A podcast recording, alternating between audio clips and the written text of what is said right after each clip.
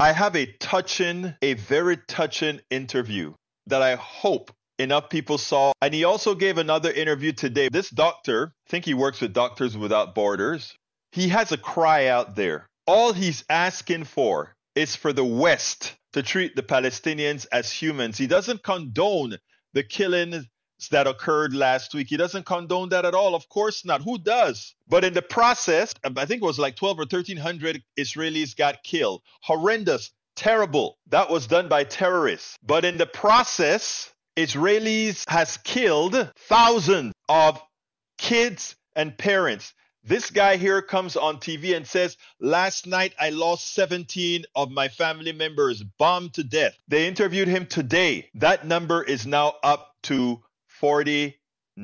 I want you to listen to this and then we'll take it on the other side. It is sad. Dr. Fady Joudah received tragic news this week from Gaza. He learned that 17 members of his family were killed in an Israeli airstrike.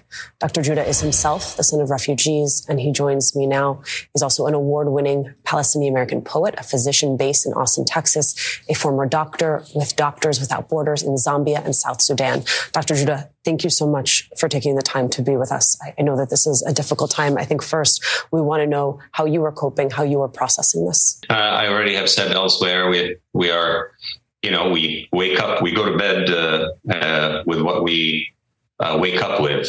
Uh, the same horrible concern and flashbacks uh, of memories that go back decades. I'm 53. My father is 90, um, in good health.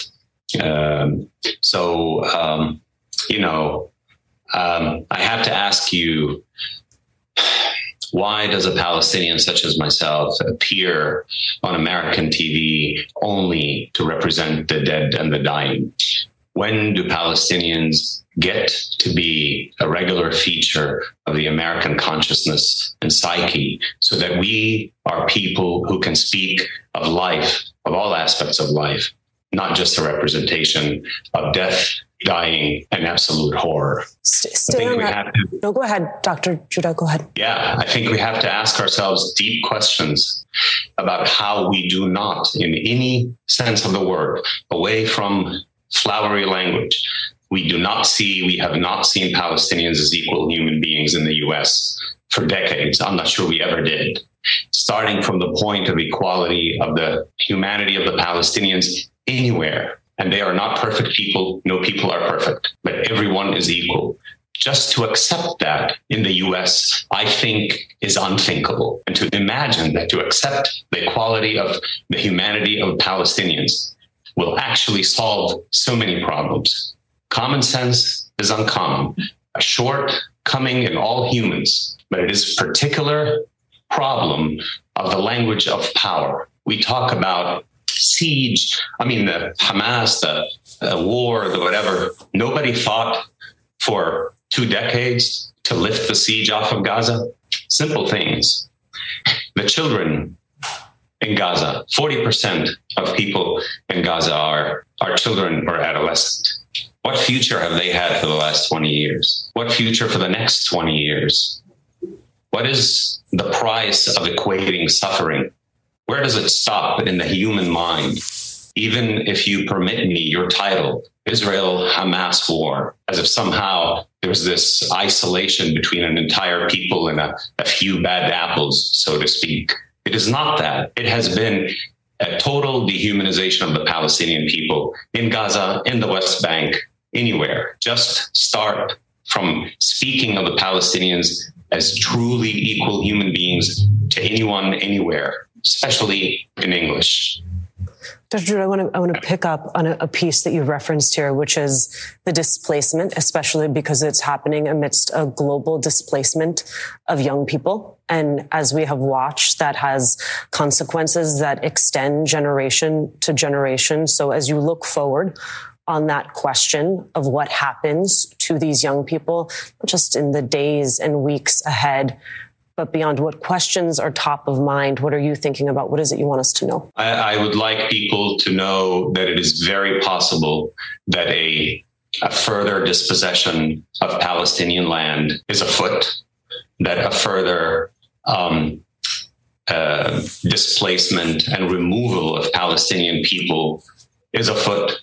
That the possibility of those people having lived through horror for the last 20 years, who are as as you as you would or I might I might with my own children not want to return to a place that has been utter destruction is very possible. The depletion of Palestinian souls and numbers on the ground is afoot. These are serious things. This is a repetition of the dreaded words of ethnic cleansing of the Palestinians, dreaded words in English of ethnic cleansing of Palestinians yet again. I am a physician, and I want to ask, even in general, when will the medical community in the US, as physicians, say, for example, no life is better than another. You know, we have in medical schools and in in in institutions across the US declarations about this war that are that that are not even both sided. They're one sided. But as a physician, I do not turn away from the poor, the uninsured, um, the you know people I like, people I don't like, people who like me, people who don't like me. We uphold a level of impartiality and neutrality in the name of humanitarian, humanitarianism and humanity. And, and here we are, a medical, the largest, most wonderful medical system in the world, and we can't come up with a statement that says we are for all lives as equal.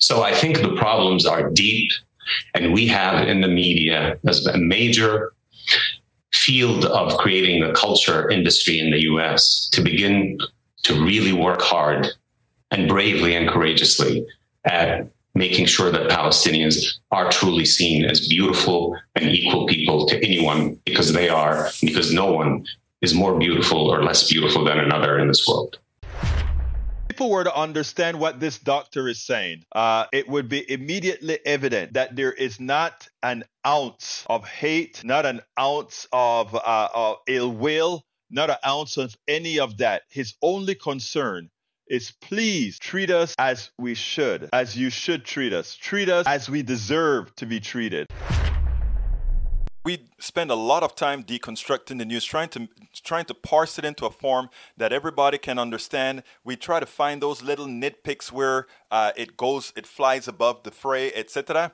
If you really like these videos that we do, I want to ask a big favor. Please go ahead. Number one, subscribe to our channel, and number two, please join if you can. Thank you so kindly for watching. Keep watching. Please remember to share. We must populate the entire internet with our progressive message, a message that we know is what most Americans say that they want. So help us, please join.